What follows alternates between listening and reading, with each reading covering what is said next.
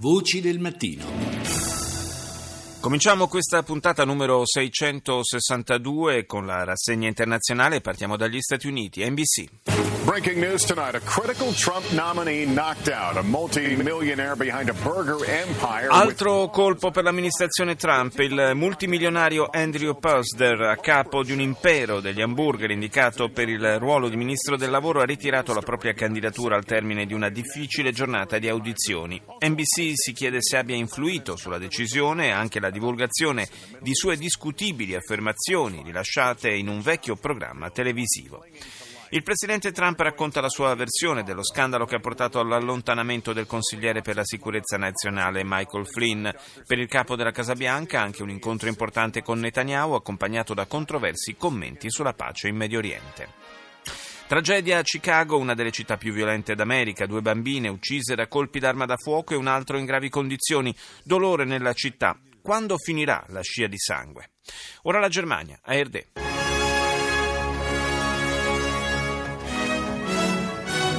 Meine Damen und Herren, willkommen zur Tagesschau.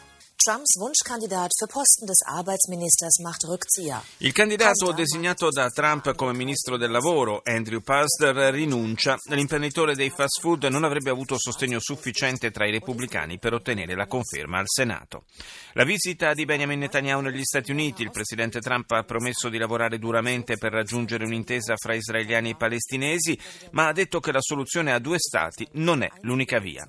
L'importante è raggiungere la pace, ha dichiarato, e ha chiesto al premier israeliano di contenere la politica degli insediamenti da parte di Israele.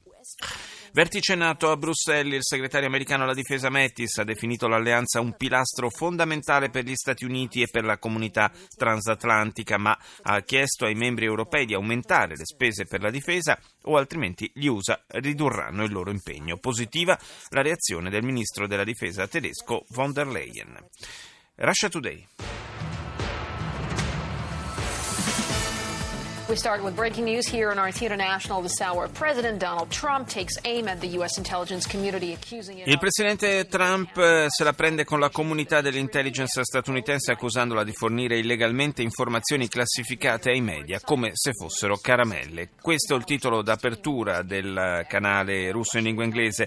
Ciò accade mentre la stampa, dice ancora Russia Today, citando fonti anonime, sostiene che lo staff di Trump sarebbe stato in contatto con l'intelligence russa durante la campagna elettorale e cresce l'isteria a proposito dei presunti legami fra il presidente e Mosca. I militari americani confermano che nei raid aerei sulla Siria sono stati usati proiettili all'uranio impoverito che notoriamente causano il cancro e deformità dei neonati Da hub della ricerca a centro di agitazione, Russia Today rivela che l'Università tedesca di Amburgo è diventata una piattaforma per i radicali di sinistra che progettano di sequestrare il vertice del G20 che si terrà nella città a luglio prossimo. Al Jazeera. جولتنا الإخبارية الجزيرة منتصف اليوم التي نستعرض فيها مع مراسلينا آخر تطورات هذا النهار il, pres- il, premier israeliano Netanyahu in visita a Washington da Trump ipotizza l'annessione della Cisgiordania a Israele. L'opposizione armata siriana prende il controllo di nuove aree di Daraa nel sud della Siria mentre proseguono i bombardamenti da parte dell'aviazione russa. Il presidente iraniano nel sultanato dell'Oman per discutere di relazioni bilaterali e dei conflitti siriano e yemenita. E chiudiamo questa prima parte della rassegna con le Journal de l'Afrique. Bonjour à tous, soyez les bienvenus dans le Journal de l'Afrique. Je suis ravie de vous retrouver. Voici les titres. Au Kenya, les sept représentants syndicaux des médecins. In Kenya, i sette dirigenti del sindacato dei medici condannati a un mese di prigione per aver proclamato lo sciopero del settore sono stati rimessi in libertà in attesa del processo d'appello. I dirigenti hanno annunciato che riprenderanno i negoziati con il governo per tentare di mettere fine a uno sciopero che paralizza gli ospedali pubblici del paese da due mesi e mezzo. Libia, 1500 famiglie hanno scelto di rientrare a Siria Sirte. Fino a qualche mese fa la città era occupata dai miliziani dello Stato islamico. Amnesty International ha espresso preoccupazione per il ritorno a metodi brutali in Tunisia nel quadro della lotta al terrorismo. Secondo l'ONG sarebbe una minaccia ai progressi ottenuti nello sviluppo del paese, cominciato con la rivoluzione che nel 2011 ha dato il là alla primavera araba. France 24. La solution à deux États n'est pas la seule voie possible pour régler le conflit. La soluzione a due stati non è l'unica via possibile per mettere fine al conflitto israelo-palestinese, secondo il presidente Trump, che lancia un appello alle due parti per trovare un compromesso. Trump ha ricevuto Netanyahu a Washington, un incontro nel quale ha confermato il pieno sostegno della Casa Bianca a Israele. E gli Stati Uniti minacciano di ridurre il proprio impegno nella Nato. Il segretario americano alla difesa Jim Mattis ha partecipato alla sua prima riunione nella sede dell'Alleanza Atlantica Bruxelles, chiedendo agli altri Paesi membri di aumentare le spese militari.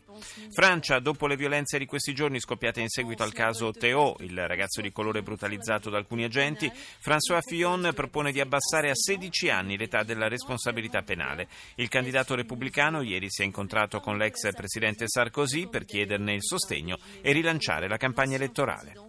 Radio Belgrado.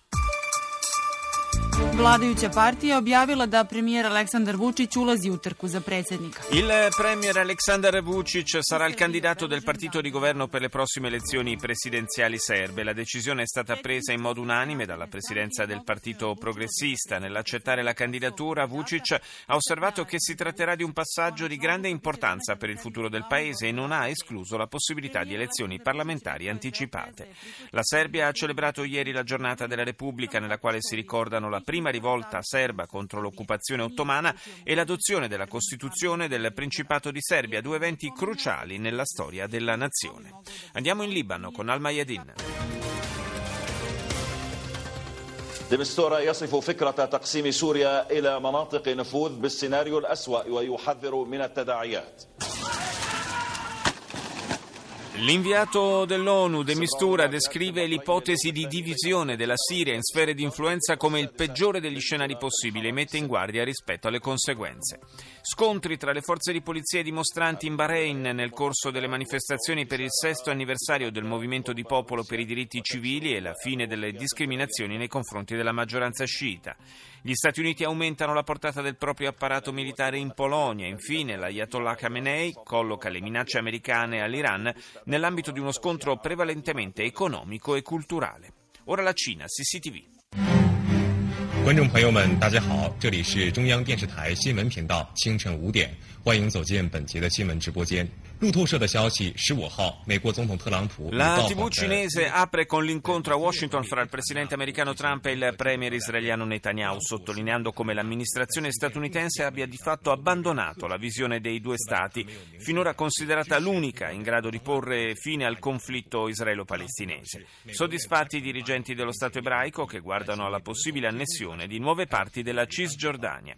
In Pakistan, a Peshawar, almeno due persone sono morte altre 18, fra cui quattro magistrati sono rimaste ferite in un attentato suicida contro un veicolo del governo. Misure anti-inquinamento a Pechino. A partire da ieri le automobili più vecchie, appartenenti alle prime due categorie di emissione di gas di scarico, non possono più circolare all'interno della capitale durante i giorni infrasettimanali. Sappiamo come quello dell'inquinamento atmosferico sia un problema davvero enorme per la capitale cinese. Andiamo in Olanda, NPO. Goedenavond en welkom bij Nieuwsuur. De eerste ontmoeting vandaag tussen de NAVO-ministers van Defensie met de nieuwe A Amerikaanse Bruxelles, primo vertice della Nato con il nuovo segretario americano alla difesa Jim Mattis, il quale ha definito l'alleanza fondamentale per la sicurezza degli Stati Uniti. Ha poi precisato che l'America ridurrà il proprio impegno se gli altri Paesi membri non aumenteranno i contributi in ambito militare. Donald Trump infuriato con l'intelligence che accusa di fornire informazioni segrete ai media come fossero caramelle, accuse durissime che spronano i democratici a chiedere un'indagine rapida sui rapporti tra lo staff del presidente e Mosca dopo le dimissioni di Michael Flynn da consigliere alla sicurezza nazionale. E arriva anche la smentita del Cremlino riguardo alle affermazioni del New York Times, secondo cui alcuni membri dello staff di Trump sarebbero stati in contatto con l'intelligence russa durante la campagna elettorale.